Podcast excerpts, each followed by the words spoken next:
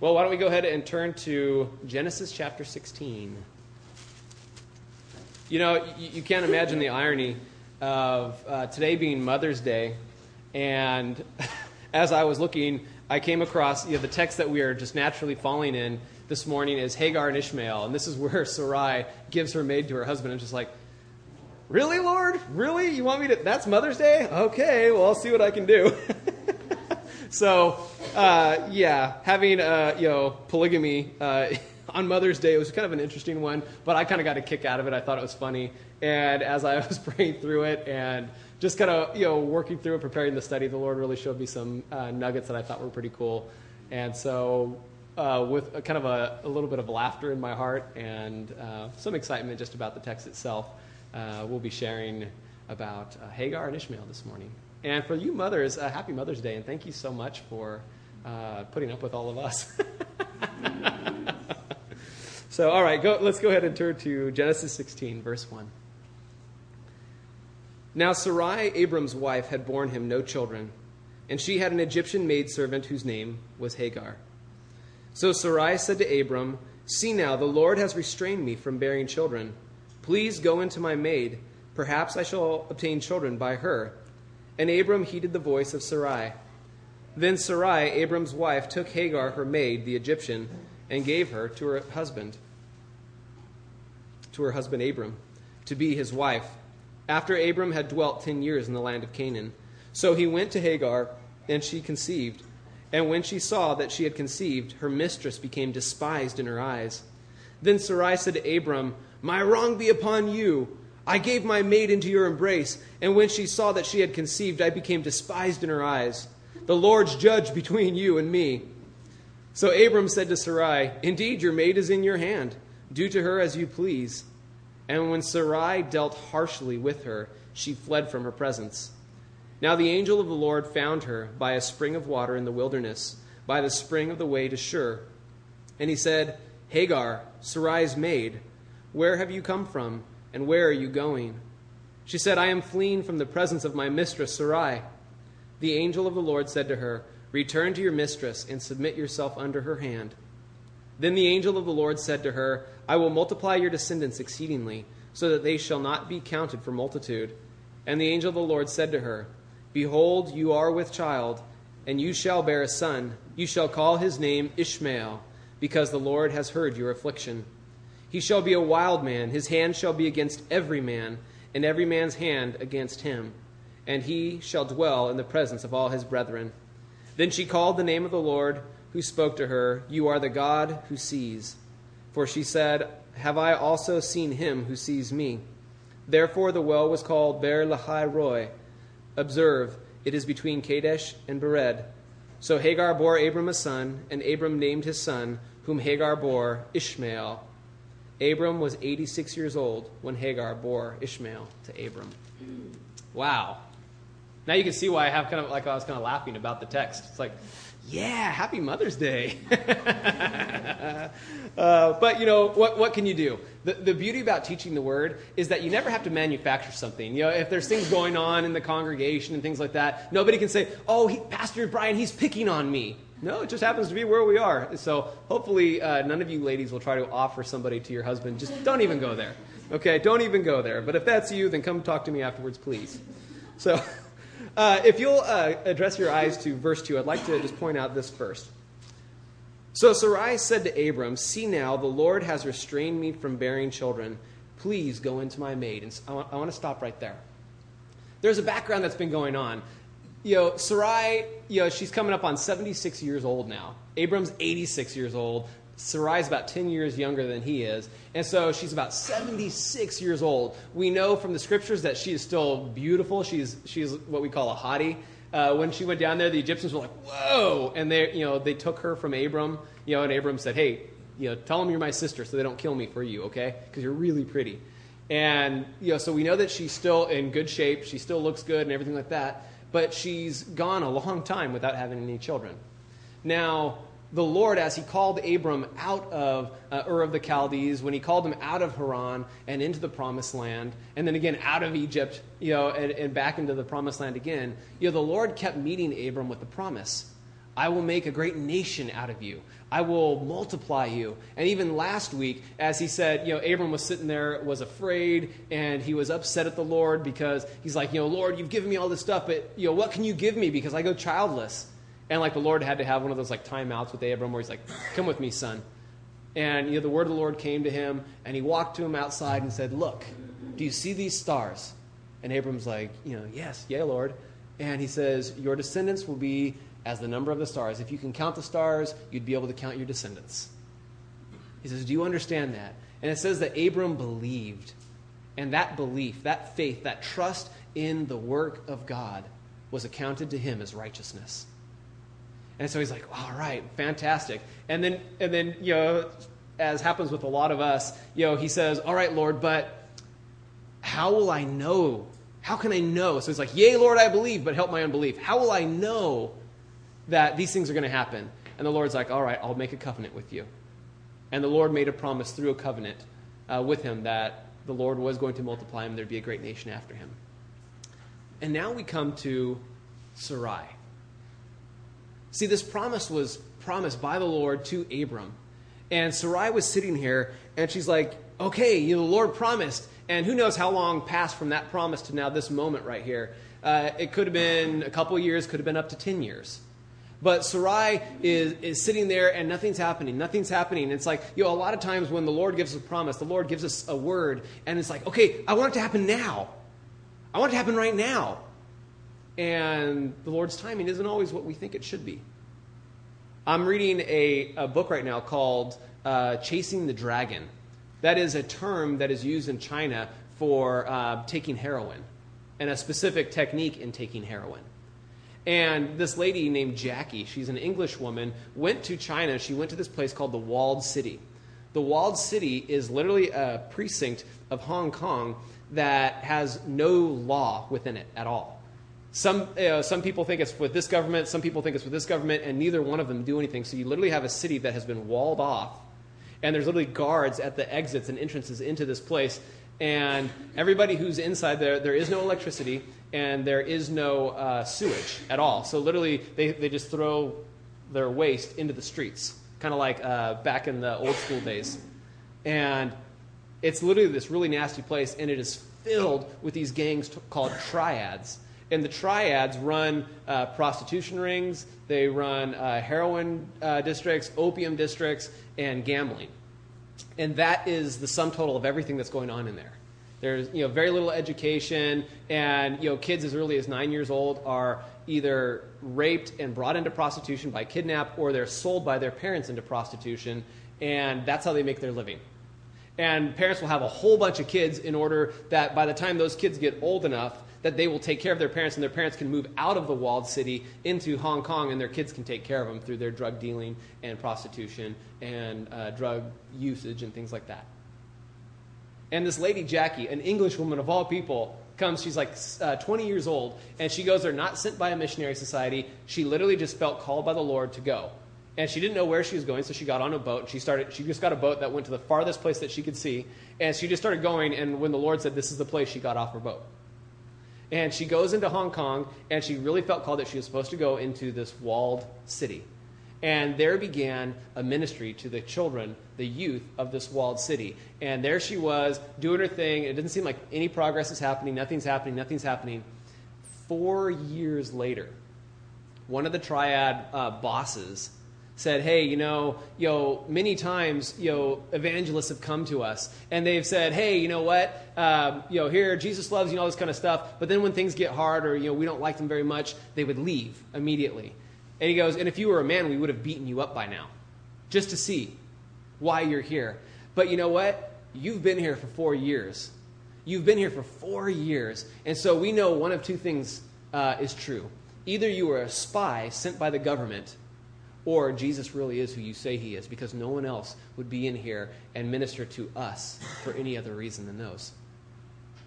And that was the moment when all of a sudden it's like she started having this incredible ministry with the gang members where she literally, where the, the triad bosses were like saying, Yeah, you leave her alone. Don't you mess with her.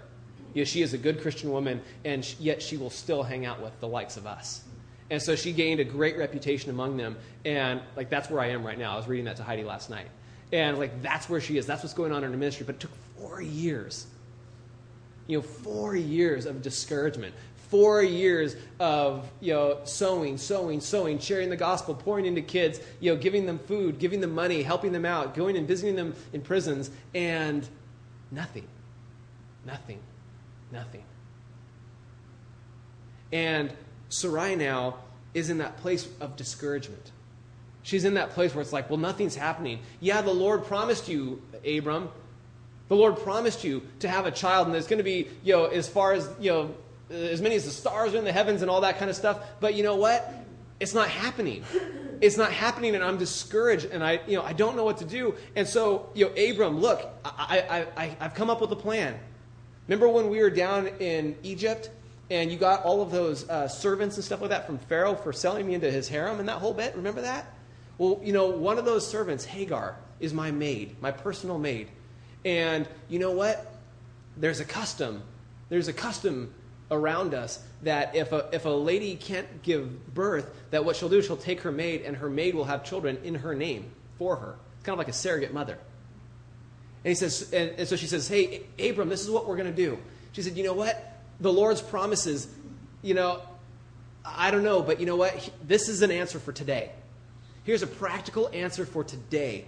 Today, take my maid, Hagar. Take her. And she'll have a child for me. And, gentlemen, this is, I want to break off for a moment and, and speak to the gentleman in here right now. This is a moment where, where Sarai was feeling vulnerable. This is a moment where Sarai was just trying to find something. Because, you know, we, we saw earlier in chapter 15 how desperate Abram was for a son, right? He was sad. He was mourning. He was even yelling at God. You know, like, Lord, what can you give me? And you know what? Do you think that Sarai was immune to that? Do you think that Sarai, as she was sitting there hearing her husband crying, hearing him like literally call out to the Lord and like just like, you know, Lord, what can you give me? And like probably the depressed state that he was in, you know, just walking around. Do you think Sarai was immune to that? And guess what she thought? It's my fault. It's my fault my husband's miserable. It's my fault because I can't have children. And I, I want to just take a moment and say, you know, guys, there are times when our wives are desperate. There are times when they're sad and their emotions are crying out. And you know what? They don't need us to say, oh, yeah, honey, that's great. They need us to dwell with understanding with them. They need us to take a moment and say, you know, sweetheart, I know that God promised us these things, but you know what? You're more important to me than any son. I love you so much, and you know what? God will. I don't know when, I don't know how, but God will. Can you imagine if Abram said that to Sarai? She'd be on cloud nine. But instead, what happens is Sarai says, Hey, you know, honey, I, have got this, um, this pretty girl right here. You know, w- will you take her as a second wife and have kids with her? And he's like, Sounds good at first, right? Uh, no. Just remember uh, what the Gospels say you sow to the wind, you reap the whirlwind. And it's coming. And, you know, there she is, and she's like, she's just desperate. You know, you can see where she is, and she's desperate. And Abram, like the, the just the, I want to say doofus that he was, was just like, oh, okay, sounds like a good idea. Right on. And that should have been a moment where, now I know First Peter wasn't written yet, but if First Peter had been written, uh, this would have been one of those things where Abram should have had taped to his uh, his uh, tent door as he walked in and out. And in First Peter uh, chapter three, verse seven, it says, "Husbands, likewise dwell with them, speaking of their wives, with understanding, giving honor to the wife as to the weaker vessel, and as being heirs together of the grace of life, that your prayers may not be hindered." This is an important truth we are called to dwell with understanding with our wives. Why? Because you know what? You know, I've said it before, you know, you've probably all heard it, but, you know, many times, you know, women have like a confidant, a best friend that they confide everything to. And it's because they feel that their husbands do not hear them. They say, hey, you know what? I talk and I talk and I talk and I talk, and he doesn't hear a thing I'm saying. And in doing multiple, I mean, a ton of marriage counseling, every time I bring up this verse, the wives either start to cry and say yes, or they just go, absolutely. And they say, yes, I do have a best friend, and I tell her everything because he doesn't listen. And right now, Sarai is calling out to her husband. She's pleading with him. She's just trying to do something because she's trying to, in her own ability, settle the dissatisfaction that he has with her because she can't have a child. And he, more than anything, wants to have a son. And so she's calling out in her insecurity, she's crying out, know, Abram, here, just do this. And at that moment, Abram should have looked beyond his own flesh. He should have looked beyond his own desire. He should have looked beyond even the, you know, his own like doubt, like, well, gosh, you know, the Lord said it, but it's still not happening. Maybe she's right. It's like, no, God is bigger than that. And he needed to look past that to say, you know what? My wife is just reaching out to me right now. And that's not what she's asking at all. What she's asking for truly is not, hey, take this, take Hagar so she, you know, she can have kids for me. What she's really asking for is, honey, I just don't want to be disapproving. I don't want to be a disappointment to you anymore. I don't want to be the source of your pain and your grief. Please do this. But Abram, if he would have been sensitive to the Spirit, if he would have really heard what was going on in between the lines, he would have said, he would have said, you know what, sweetheart? No. You are more than enough for me. The Lord has promised us descendants as far as the heavens are above the earth. And you know what? If he has to do that through, you know, uh, an old man and an old woman, then so be it. And you know what? There would have been a great, great moment in that relationship. There would have been an amazing moment in that relationship. But then also, ladies, notice this. Notice what Sarai says. She says, So Sarai said to Abram, See now, the Lord has restrained me from bearing children. Could this be that this is an act of rebellion? She is giving credit. The reason why I can't have children is because the Lord has restrained me. And so, what is she doing? This plan, this offer to her husband, is a way to bypass what the Lord had for her. She's saying, hey, listen, you know what? The Lord has restrained me, but you know what? You want kids, and, you know, I, really just want comfort from you. But you know what? If you really want kids, then here, we can get around this this way. Take my maid, Hagar. And it's like, you know what? Sometimes when the Lord is speaking and dealing with us, and the timing's not quite right, and we've been waiting, and we've been waiting, and we've been waiting, and we feel like, oh my goodness, I can't wait any longer. Then we have to come to a decision. Lord, can I take you at your word? Or do I need to go into the embrace of the world? Because throughout the rest of the scriptures from this point on, Hagar is a type of the world and then later of the law. And the law, the law that brings death, compared to the life which is in the grace of the cross. Okay, so she's always looked on as a type of the flesh as a type of the world, as a type of that kind of stuff, because that's what she, she represents here. And it's like, you know, sometimes we can get impatient with the Lord's timing and we can get desperate. And what we do is we turn away from God, we turn away from the timing of the Lord. And I mean, she's saying it right here the Lord has restrained me. The Lord is keeping me from this thing that I want. And so, you know what? I'm going to get it anyway. I'll just find another way. And I'm going to go around the revealed will of the Lord and I will go around it to get what I want, to get what my husband wants. And so we must never, never, no matter how desperate our situation, no matter how sad and how lonely we may be, how much anxiety we may feel, we must never go into the embrace of the world to find our satisfaction, our contentment, and the answer to our problem because you know what? It's the Lord. It's the Lord. He is the one. He is the one who will do these things. He is the answer to the problem. Remember, he said, I am your shield, your exceedingly great reward. That was last week. He is the answer. Whatever it is that you're dealing with, He's the answer. He's the answer. And then notice this, and this is an important one. In verse 2, it's the second part of it. It says, Perhaps I shall obtain children by her. And then it says, And Abram heeded the voice of Sarai this morning, Do any of you believe that the Lord's will does not include you? That's an important question, don't you think? Because right now, Sarai is saying, hey, you know what? Perhaps I shall obtain children by her. The will of the Lord is that my husband have you know, descendants is, you know, more, you know, is same in number as the stars of the heavens. But you know what? He didn't say, necessarily say it about me. You know, maybe I'm not really part of that plan. Maybe, you know, maybe the blessings of the Lord have passed over me, so to speak you know, maybe that's not, you know, what the Lord has for me. Maybe the Lord has for me a different plan. Like, yeah, you know, they, they have this plan for this person over here. You know, they have all the good things. Know, it's like, hey, Pastor Brian, you're the one who never has a bad day, right? Who's always smiling and things like that. You know, the, the Lord's blessings on you, but they're not on me. That hasn't happened to me. I don't have the same favor that you have. Everything doesn't always go my way.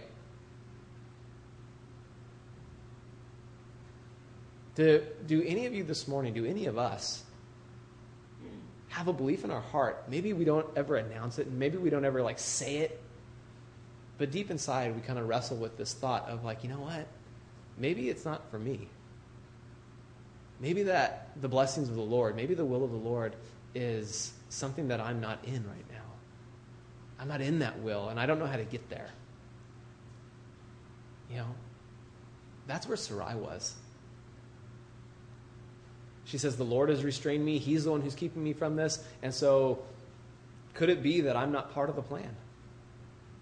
Can you think of how, what a depressing moment that would be to say that out loud? You know, it's one thing when you harbor something in your heart, but then when you say it and you speak it, it feels like it has a greater authority, doesn't it? You know, to say that. You know, this is the God, this is the God that we literally left our home in Ur to follow. This is the God that we again left our home in Haran to follow. And now, you know, she's sitting here and it's like, you know, God was the one who protected her, you know, in Egypt and all that kind of stuff. And she realized that. And yet now she comes to this place and where she's desperate and she's crying and her husband is willing to take her maid. And yet she's just like, you know, maybe the Lord's will isn't for me. Maybe I'm not part of his blessing. Maybe I'm not part of this plan, this great vision that he has given us maybe it's not for me. And I want you all to know this morning that God's plan and God's vision is for all. They are for all who are in Christ Jesus. For God for so loved the world that he gave his only begotten Son, that whoever believes in Jesus Christ will not perish but have everlasting life. It is for the world. And you know what? We can get, and the devil can get in our heads and he can start messing with, oh, it's not for you. Look at how this happens. And, you know, God hates you. Why do you go to church? Why do you do this? Why do you do that? You know, you're just faking it. You know, you're just a hypocrite. Why do you keep doing that? It's not for you. And yet, God's plan stretches far beyond our own thoughts, our own heart, even what our own feelings. And you know, sometimes it's like we think, you know what? I'm not part of it. I'm not part of it. I've messed up too much. I've done so much that's wrong. I've done so many vile things that there is no plan for me. I'm beyond it. I'm beyond grace. And I can tell you from my own personal uh, testimony, I won't go into graphic details because it's like I don't prefer bragamonies or anything like that. But I've said it from this pulpit before, but I know by my life and the things that I have done, the things that I have wrought with these hands, I deserve hell. And like when you think about what hell is and the fire, the torment, the torture, I know I deserve it. I deserve it. And so I would say, as the pastor, as the chief of sinners, so to speak, as, as the Apostle Paul said, it's like, you know what? God's grace is for you. His plan does include you. And His will is for your life and for your good. And, you know, sometimes, you know, we can get in our minds and we can get in, into a funk and we can get all depressed and we can get all upset. And it's like, oh, no, it's not me, it's not me, it's not me, it's not me. Yes, it is.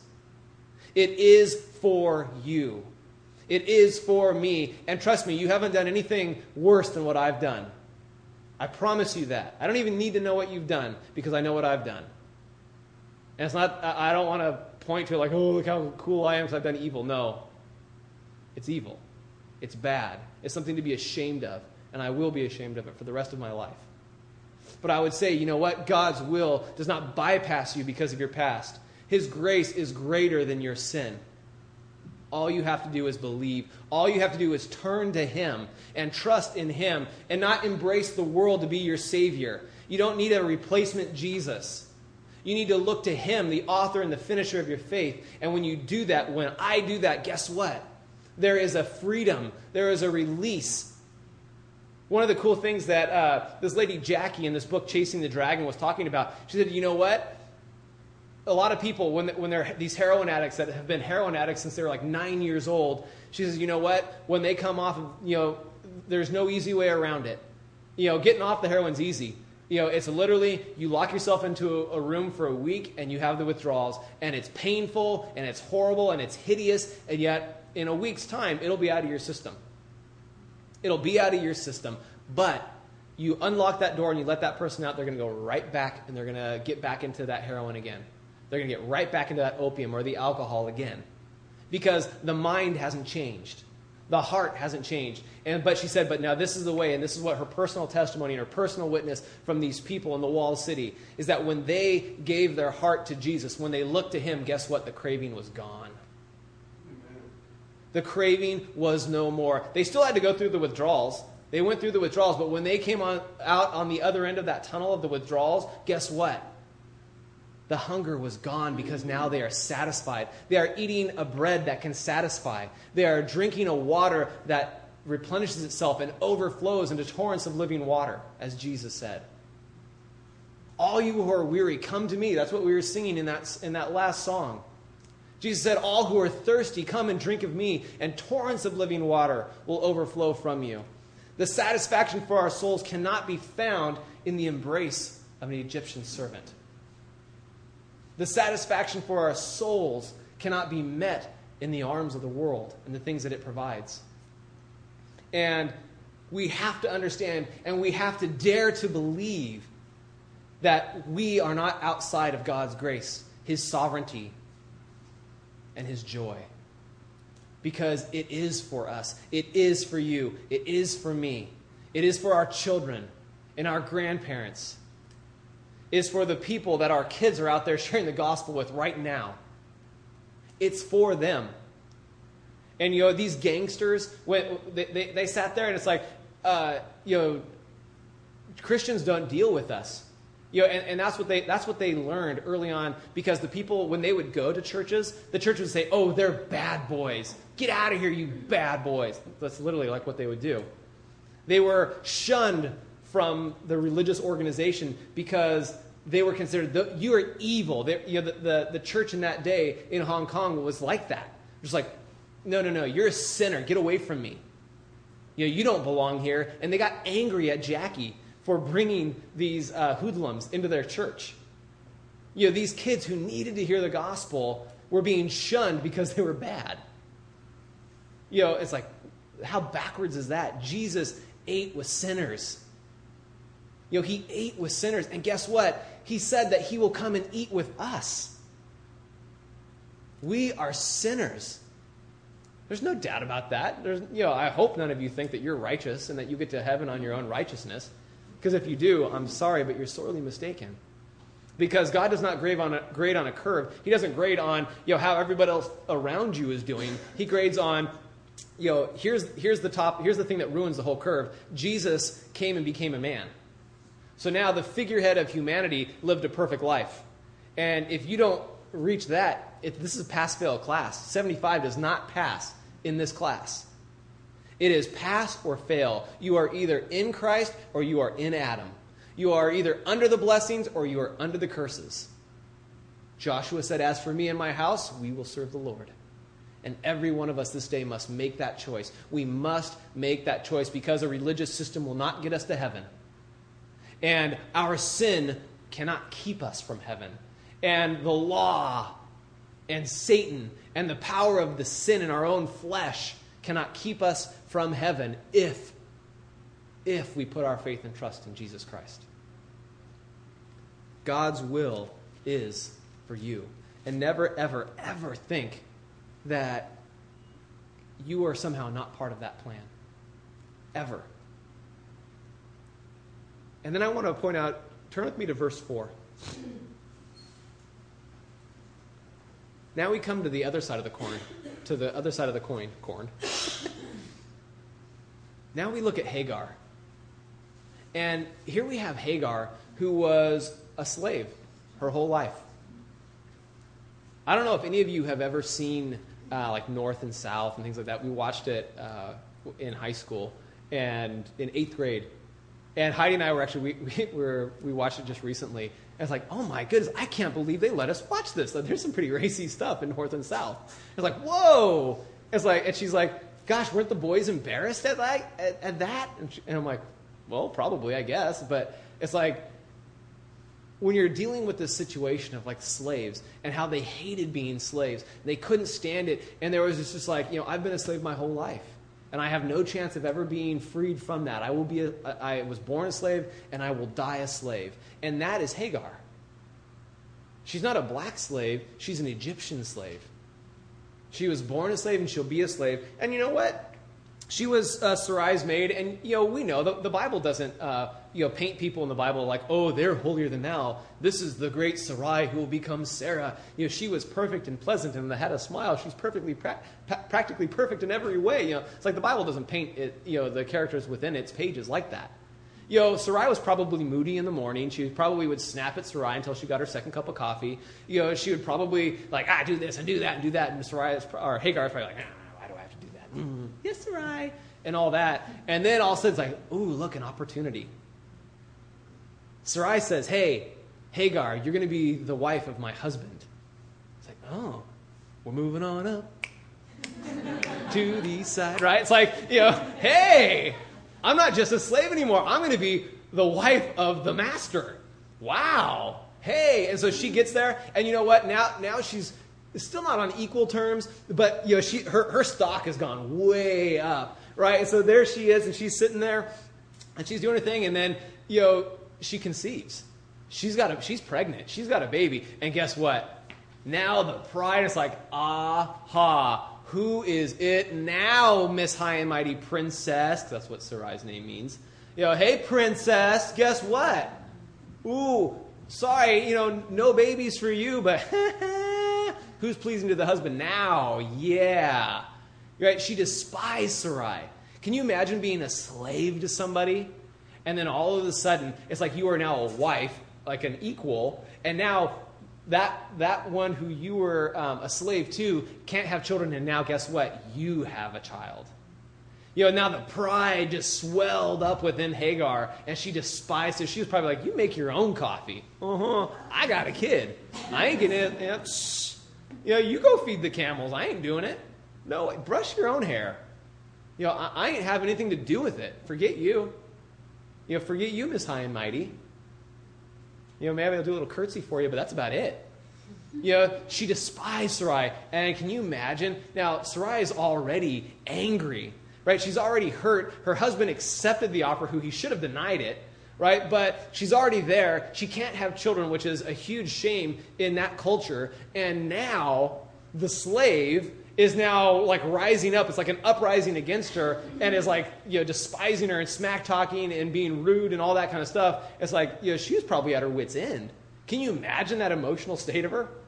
And so, you know, she walks to she walks to Abram. Remember I said about sowing the seed? You, you sow to the wind and you reap the whirlwind, right? Because remember, she was the one who offered Hagar to, to, to Abram, and now she's like, You, you, you know, my wrong be upon you. Because you accepted, you know, I gave her into your embrace, and now she's, you know, she's acting all with this attitude. Any of you got teenagers? Trinity's already starting to go there. I'm just saying. But you know what I'm saying? It's like, wow. You know, you, how dare you? You know, I do this for you, and now look how I'm treated. Abram's like, He's like, and he, he did the wise thing here, but hey, hun, she's yours. Forget it. You know, I ain't going there. I ain't going there. I, I'm, I'm not choosing favorites between my wives. She's your slave. She's still your slave. She's my wife, but she's still your slave. You know, she's yours.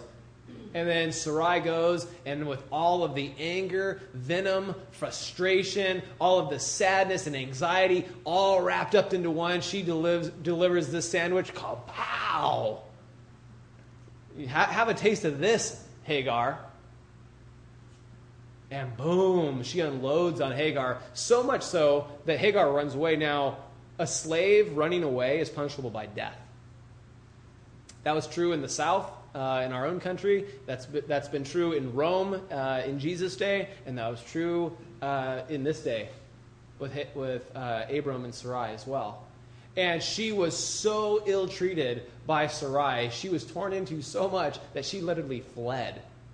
She ran away. And here's a great example of how it's like, you know what? There are times in life where we will be the underdog, where everything seems to be going against us, everything seems to be going against us. We can't get ahead, we can't get ahead. And all of a sudden, blessing, promotion, favor. And what we must do, we must learn from Hagar right now, is not to be filled with pride. Because pride will destroy you. Every time, it will destroy you. And so she runs away. And in verse 7, follow this now. She's filled with pride and she starts dishing it out. And guess what? Sarai can dish it out a little bit better. You know, uh, Hagar was an amateur at this, but Sarai, boy, she's princesses, man. You got to watch out for those princesses, man. They know how to dish it. And so you just, I, I'm just saying, you watch out for, you know, those princesses. You know who they are. You know, those princesses, they know how to dish it out. And Hagar, you know, she kind of she tried to you know deliver a little BLT, but Sarah smacked it down like boom. You know, you come at me with sword and shield, yeah. Let me nuke you here. so Hagar runs away, and she's off in the wilderness. She's kind of doing her thing. She found a little spring of water, and she's chilling there. She's probably crying, all upset, like I thought I was so important and I'm not. you know, all upset, and the whole bit. And then look at this. Says, Now the angel of the Lord found her. Isn't that a comforting, just, just the way that reads? The angel of the Lord found her. She was running. She was running from her life.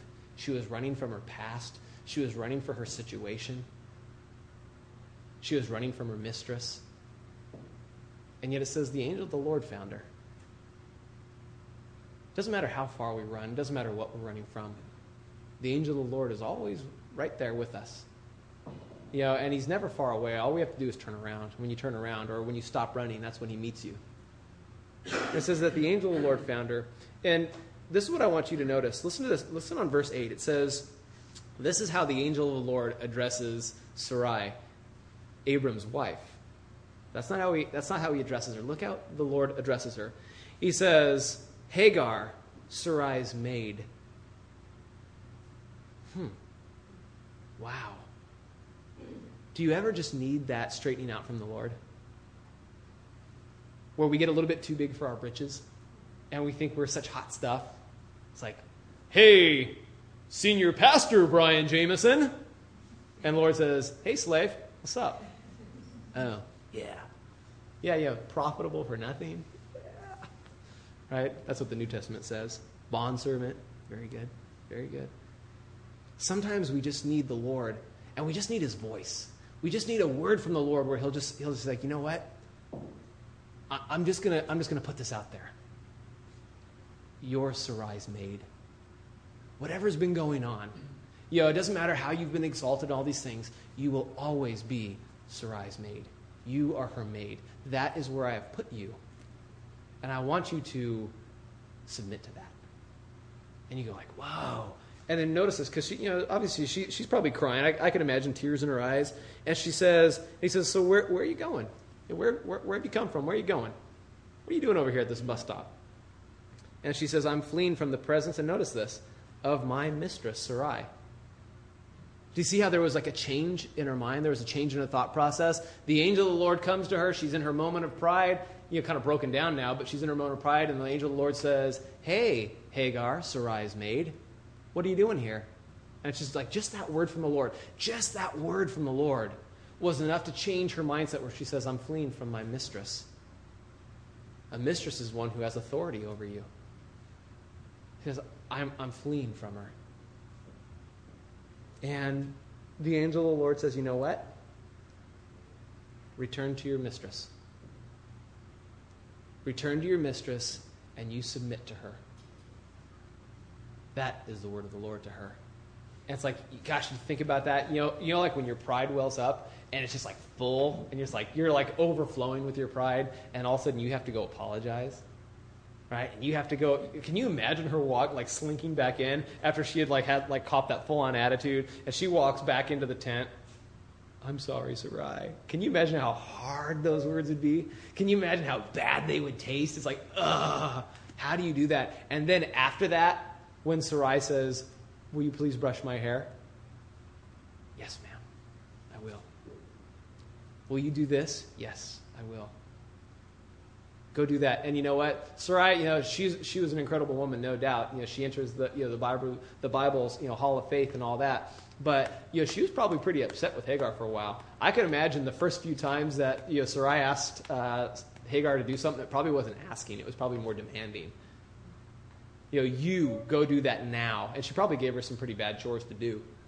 No, no, no. The other servants are taking a day off. You go do this right now. Go. That's just that's human nature, you know. And and Sarai was a woman of like passions. She's just like us. And yet the Lord said to her, to Hagar, "Hey, you know what? You go. You return to your mistress and you submit to her. But you know what? The Lord left Hagar with a comfort and you think, gosh, I, you know, I can't imagine you know, submitting myself underneath my boss again, or I can't imagine submitting myself under my husband again, or I can't imagine myself, dot, dot, dot, fill in the blank. But you know what? The Lord gave this comfort to Hagar. Because, I mean, that's about as bad of a situation you can be. You are a slave, and then you rose up and, like, tried to topple you know, the authority of your mistress, and then you were brought back down at the will of uh, the husband and then now the Lord Himself, God, you know, says, go back and humble yourself before her. So that's about the bad of a situation as you could probably find yourself in. And that's where she was. But you know what? God says, you know, submit yourself, but now listen to this. There is a comfort, there is a blessing that the Lord gives to her in this. And he talks about her, her child that she's going to have, that he's going to, that he's going to be a wild man, but he's going to be a great nation. There's going to be multitudes of her, uh, her relatives. But he says, listen to this. In verse 11, it says, You shall call his name Ishmael. And you think, well, what's so comforting about that? You know, Ishmael, yeah? So what? Ishmael means God hears. God hears. And you know what? I mean, Hagar, she found herself in a bad situation. I mean, you know, we don't always have the choice of where we find ourselves. You know, sometimes life just plays out in such a way that you find yourself in, in a bad spot.